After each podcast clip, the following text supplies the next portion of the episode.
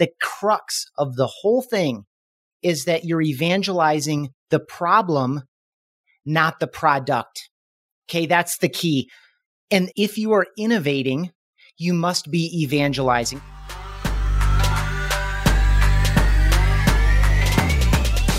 Hello, and welcome back to SaaS Half Full, the only show serving B2B SaaS marketers. I'm Lindsay Groper, president at Blast Media, and I will be your host and bartender today. I recently sat down with Ethan Beute, the chief evangelist at software company BombBomb. You might be asking yourself, what's a chief evangelist? I ask myself the same thing. It's much more than just a hype man or a hype woman for your brand.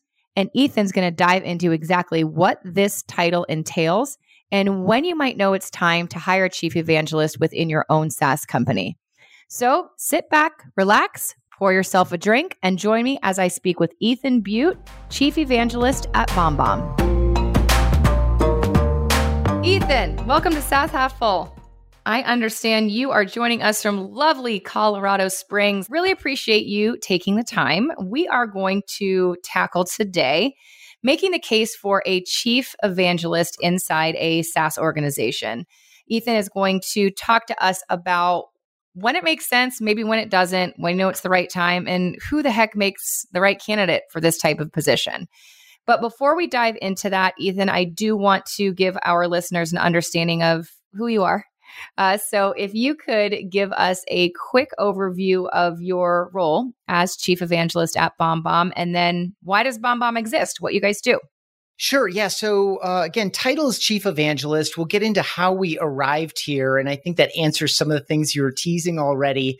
I think an evangelist can look different in a lot of different organizations. It's a lot of taking things out into the world getting feedback, interacting, bringing what you're learning back in, into the organization, still operating within the context of the senior leadership team every day and every week. And then just working that inside out so that the way we view the world offering something that is not common or normal or normalized yet, that we have this constant give and take so that we know the reality of the situation. I'm spending a lot more time on LinkedIn than I was, say, two or three years ago. And so that's a quick snapshot. And again, I'm at BombBomb. We're a software company legally founded in 06. Go to market was 2011. And our whole goal is to help you get face to face more often with the people who matter most to your success. And so we do that through easily recording and sending video messages. There's so many instances where you're entrusting your most important and valuable messages to a form of communication that doesn't differentiate you, doesn't build trust and rapport, doesn't communicate the tone or intent as clearly, and ultimately leads to missed opportunities, confusion, frustration, etc. And so I'm of the mind that basically anyone working in a professional capacity could benefit from having a habit of going to the record button now and then instead of exclusively going to the keyboard. And for clarity's sake, this is not competing with or replacing what we all know now and with Zoom, um, if that's what we use, or Teams. And these aren't scheduled video conversations. This is in my my day to day. I'll take for example when I'm following up with someone, when I'm sending information, when I'm maybe reaching out for the first time. You're saying to use that form of visual video communication in those instances. Yes. And just a quick language piece, and thank you for adding that. This is synchronous versus asynchronous. We all learned very quickly, if we weren't doing it commonly already, whether it's with Zoom or Microsoft Teams or Google Meet, synchronous video, especially during the pandemic, we had to come up with the next closest thing, and that's live synchronous video. What we're talking about here with video messages asynchronous video, recorded video messages, recorded at your convenience, and then provided to one person or 10 people or 10,000 people. And each person opens it up and experiences you in person when it's convenient for them. So synchronous video takes us outside of distance. We can get together with anyone anywhere in the world who has an internet connection and a camera, as long as you agree on the exact same time video messages take you outside of time and distance where again you're just unbound. It's just this little human in-person moment to add clarity or provide some context or demonstrate sincerity or enthusiasm or gratitude or some of these other real rich human elements that are so difficult to convey when we are stuck with plain black text on a plain white screen. Perfect. Thank you. As you know, uh, I drink on this show, and we did send you a cocktail kit. Do you recall what we sent you because it had a very funny name? Yes, it is the Creole Sling. The Creole Sling. That sounds awesome. Are you sharing a drink with me today or are you saving that for later or did you already drink it? I have it. I'm going to make it virgin and I'm very excited about it, even though I don't have the proper equipment. That is all good. I am at the office today and I do have to go take my kids to their annual checkup after this, but I'm staying true and I am having a truly, which is probably the easiest thing that I can possibly drink at this time of day, knowing what I have to do next. Um, but I appreciate it. I, I love when our guests have their cocktail kit and make it. I do want to, Ethan, go through a little bit of your history while you're making your drink there and give our listeners a bit of insight into how you got into B2B SaaS. Has this been a long journey? Was this a unintentional entry into this field? What was your story? Highly unintentional. I built my career running marketing inside local television stations. So I ran teams of writers and producers and editors at television stations in Grand Rapids, Michigan, in Chicago, and out here in Colorado Springs, where I am now. And I knew I was done with that for a variety of reasons. Primarily, I think if you're in sales or marketing and you are not in love with your product or your problem or your customers, you're doing a disservice to someone who should be in that seat that actually does care about some or all of those things. And so for me, I was just bored of it. It's highly cyclical. I didn't feel like I was growing anymore. I had, you know, tried out and flexed skills and developed skills in four different organizations that had different unique dynamics to them. And so I started doing project work with a variety of organizations. I was also working on an MBA at the time. And what I was trying to discover was what do I actually like doing? What skills have I developed over the past dozen years that are transferable? What will people pay me for? You know, these kinds of things. And so I had met when I moved out here, I had met the two co-founders of BombBomb uh, socially, and I started doing project work with them. And I just liked who they were. I liked what they were about. I thought what they were doing was interesting. I was coming from this very formal video and I was seeing this movement kind of like rise of web 2.0, the rise of social proper you know, it wasn't like this kind of background thing anymore. It was really coming into its own. And so this blend of my video shooting, writing, editing, but a lot of that was highly transferable. And so even though I left quite a bit on the table to join a company that had six employees and I don't know, maybe a hundred customers at the time. It was just the right fit for me. And I've just grown with the organization. The opportunity that I found myself in today is something that I've grown into as the company's grown, as our customer base has grown, as our product has matured, et cetera. And so it's been like a long, steady, slow thing that a decade ago I never would have seen myself guesting on a show like yours, having a conversation like this. But you know, I think a lot of the best things can be characterized that way.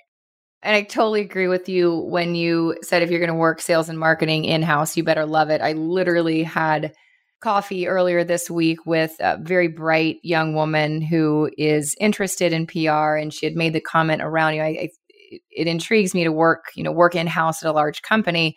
And I said the exact same thing. I said, yes, it could be really interesting and super cool, but if you take an in-house PR job at Colgate, you better love oral health. Like that that is what you will be living and breathing and doing. So you better really think about what type of company and it's what I love about what I do in agency life because while we exclusively work with B2B SaaS companies, B2B SaaS touches everything. So we are working in every industry under that umbrella. And that's exciting to me. I would be very selective if I went in house because it would, to your point, have to be something I'm very engaged in. Absolutely. So let's dive into chief evangelism. I went to the interwebs, did a little Googling, and when you type in what is a chief evangelist or chief evangelist at a SaaS company, there were similar words that many different definitions. And I came away with all right, it's either a hype man or hype woman for a brand or a what what used to be a, maybe a company spokesperson, but there really wasn't a a clear consistent definition. So would like to start with your definition and build from there. Okay, I'll start really simple. I do accept kind of the hype piece of it in a way. But the key thing here, and the most important thing that anyone should be thinking about, whether you formally appoint someone into the role or whether you divide this, typically this is something that, you know, if it's a young company, the founders are sharing this responsibility just kind of by default. I think as we get into this conversation, people who are curious about this will say, oh, we're, we're actually already doing some kind of evangelism. The crux of the whole thing is that you're evangelizing the problem not the product. Okay. That's the key.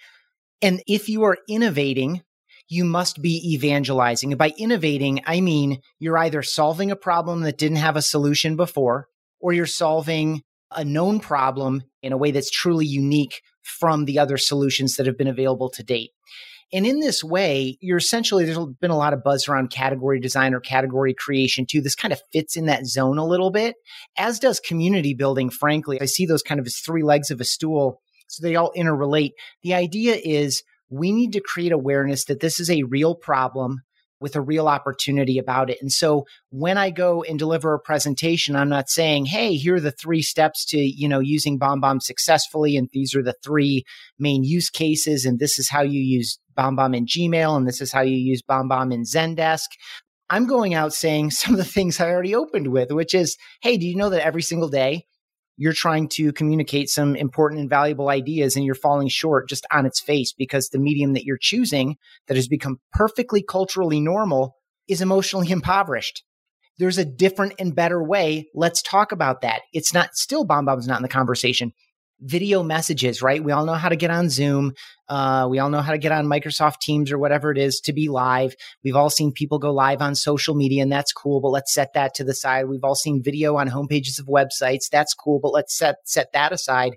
We're not talking about video marketing. We're talking about building relationships through video. We're talking about identifying times throughout our day when we're better as ourselves than we are when we get intellectual in our heads and to our keyboards. And so even then, I could give a two hour presentation on jumping from here without ever mentioning the company name once.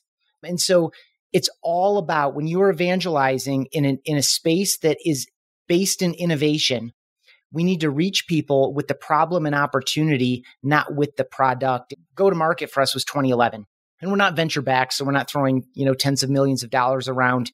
Um, and so people are like, "Gosh, I can't believe you've been around for a decade." I'm like, "Well, you know, we had some quiet years there of like hardcore learning and growth, and learn to grow on our own revenue." And so through that time, we learned a lot about what the pioneers were really struggling with and where they were successful and all these other things. And as the first and only marketer inside the organization for a period of time, I was the holder of a lot of those stories and a lot of that learning. And then as a consequence, a lot of that teaching, which again is the kind of the foundation here for evangelizing the problem, not the product. That notion of focusing on the problem, not the product, is, is one of the pillars of good marketing. Um, when it comes to your website, when it comes to your content, until someone gets to obviously a certain stage of the funnel when you, you do turn product focused and or the market is so well understood and defined that it really is about nuance and like there is a point where feature differentiation or philosophical differentiation that leads to a different product experience or again kind of like a minor change to the solution to the shared and known problem. It's like how do we talk about the differences between salesforce marketing cloud and eloqua and HubSpot and Marketo and Pardot, you know, like how do we split all these, you know, related things? How do we split them all apart? It's not, let's talk about marketing automation unless it's you're thinking about marketing automation the wrong way or some of these other things that start getting philosophical and then lead into this is how and why we do things differently. When you'd said earlier, and I, I agree with this, that typically you think that the CEO or founder is leveraged as that chief evangelist. They are the thought leader, the spokesperson. How do you differentiate then the role of the, let's say, CEO as the thought leader and the chief evangelist? How do those work together? And how do you figure out swim lanes and who's responsible for what? Personalities will really dictate how this goes. It turns out that our two co founders, they both are out there a little bit, but not the same as some CEOs that have guested on your podcast or mine, right? They're actively, aggressively out there doing that. These guys are more, you know, in the business, leading teams, asking provocative questions. They are still getting together with other leaders of other similar organizations. You know, they are still looking out to the future. They are still communicating in town here um, where we are in Colorado Springs and in other communities that aren't geographically defined that are important to us. But they're not the types of guys who prefer to be on that panel with six other leaders in this space, kind of advancing the way we look at the world, kind of a thing. The way that I wound up taking on this t- title and role and responsibility was um, I reached out to a guy named Sangram Vajre, co founder at Terminus, um, an account based marketing platform. And I proposed to him that I interview him on his own show. I was like, hey, man, you're 300 episodes in. You've built a great community. Know, you have all these great guests, but people don't really know about you. And I think you're a really interesting dude. I propose I host you on your own show and ask you about your title, Chief Evangelist. And he also at some time called himself the accidental evangelist. So, like, had this kind of piece to it that was kind of interesting. And I, I proposed, he's like, I'll do you one better, find three other chief evangelists, and I'll run it as a four part series, including interviewing him. And so it was in that that I developed this kind of multi point argument for when or how you would have a chief evangelist as opposed to having the evangelist duty split. And that was one of the things that came out of these conversations, four hours of conversation with in total with four different chief evangelists. It was this you're probably doing some evangelizing, or if, if something is happening in the market that says like now is the time and you really need to hit the go button, but everyone is still like deep operating in the business, appoint somebody to do that. And that person is almost always all four of the people I spoke with, and I would fit this bill as well, were very early in the business. So one of the guys was Dave Isbitski. He was the chief evangelist of Alexa and Echo at Amazon and he was the first employee in voice years ago and so like he was the guy he was there for the origin story he knew the people that started developing the first apps in that ecosystem he was the one to first work with marketers to develop the first marketing applications of that technology and then bring that back into the organizations if you have personality types and skill sets of early team members whether co-founders or not that lend themselves to doing this work, then you're going to split the responsibility and you're going to have three people that are actively and intentionally evangelizing the problem rather than the product.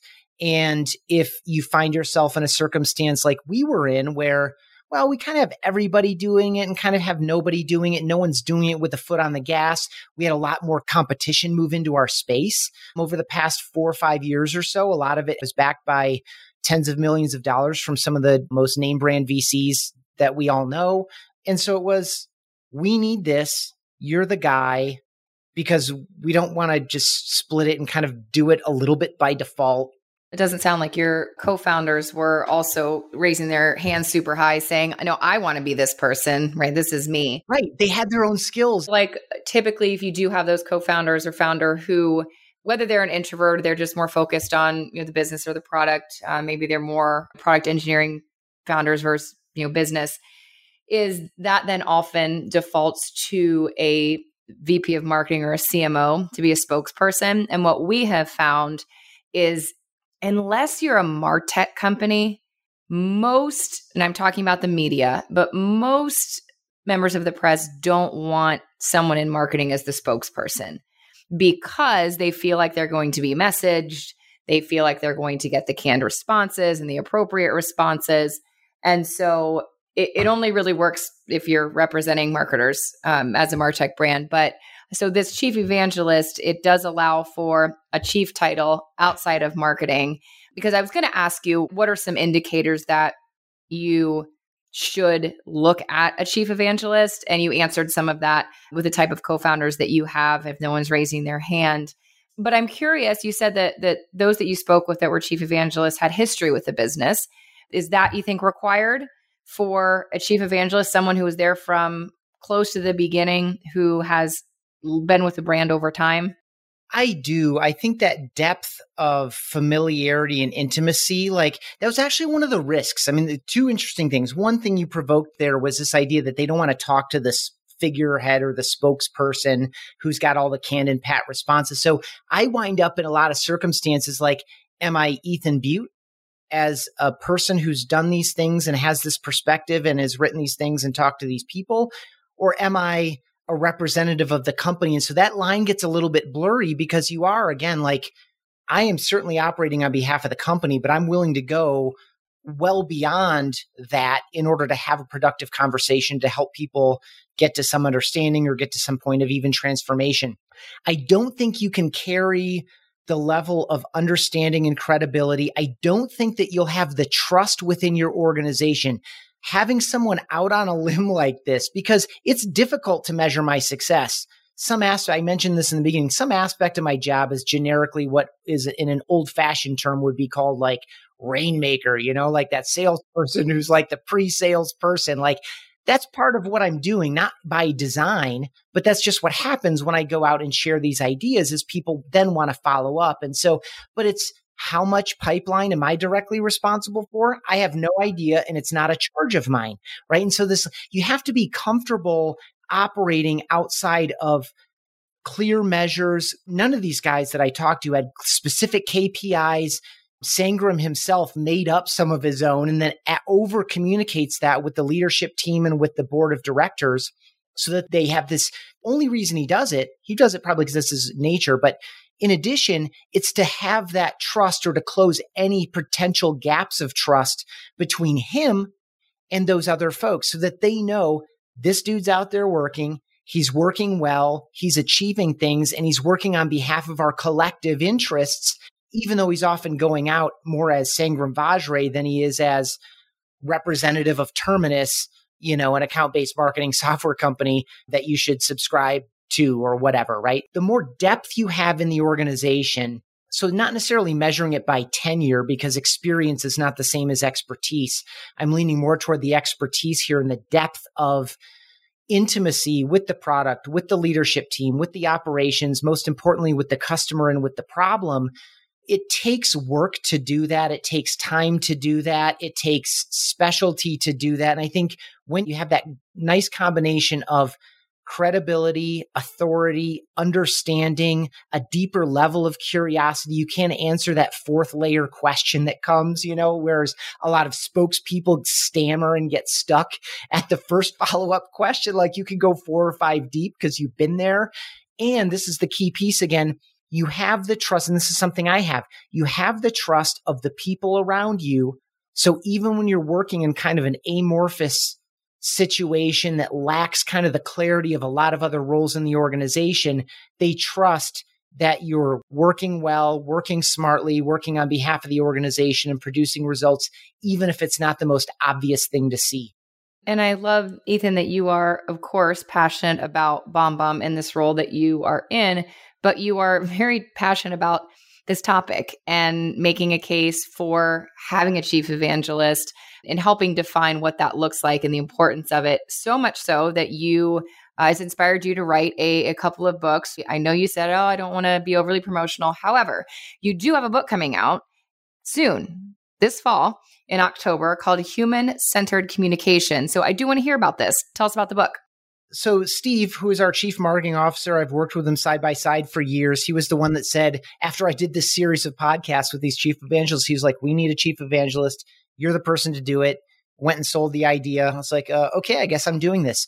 And by the way, uh, quick note here: I did shed my direct reporting. That's an interesting thing too. So you're like, you got one foot in the business, one side out, like kind of a free agent inside the organization. And as a free agent, I can generate a lot of my own work that I think is necessary and appropriate. And one of those was to write a book, which I did a couple of years ago. And then I co authored that with Steve Pacinelli, again, CMO. And he had an idea mid last year, which was we were deep in this idea. We know that video is not about video. Video is simply a vehicle, it's a means to an end. And so we were having these internal conversations about what are we really doing for people? And it's something that we like to revisit very consistently. And we arrived at this language of human centered communication, the idea of applying the principles of human centered design to our daily digital communication in order to be of better service, better value, to get better results in the short term, and to overcome some of the storms that are already present with us in the form of digital pollution and the consequences of that. It's too nuanced to get into the guts of, except to the degree of follow up questions. So Steve and I decided we know that video is not about video. Video is about you and the other person or the other people. It's about connecting and communicating when you can't be present in person in the next best way possible.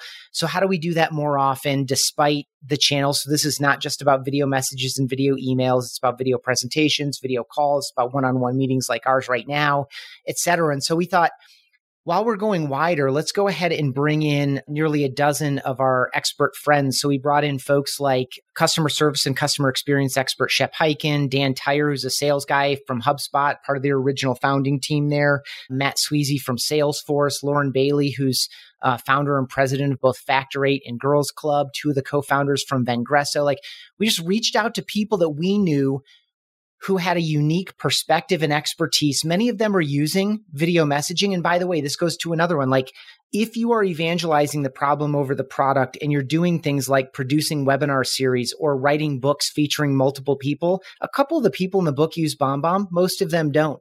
The majority of them are using, as a group, the majority of them are using competitors of ours but it doesn't matter because it's about helping people be more effective in their role every single day. What you have here is a breakdown of what digital pollution is. We can all identify it. It's anything that frustrates and confuses and annoys us when we're spending time in digital, virtual, and online environments. It could be as casual as that group text message that you wish you weren't in, or that group LinkedIn message, or that reply all email chain that no one needs to reply all to. That's kind of innocent and annoying. On the other end, you have the worst offenders, which is ransomware, cyber attacks, malware, phishing, etc. And then in the middle, you have this big fat group of behaviors that have become normalized in business culture that tend to value quantity over quality. As a consequence, we tend to dehumanize the people, both on the sending and receiving end of those messages and experiences. And we think there's a really important conversation to be had there because the tactics that got us here will not get us there as people and increasingly algorithms become much more sensitive and aware of what they want to give their time and attention to and what they don't.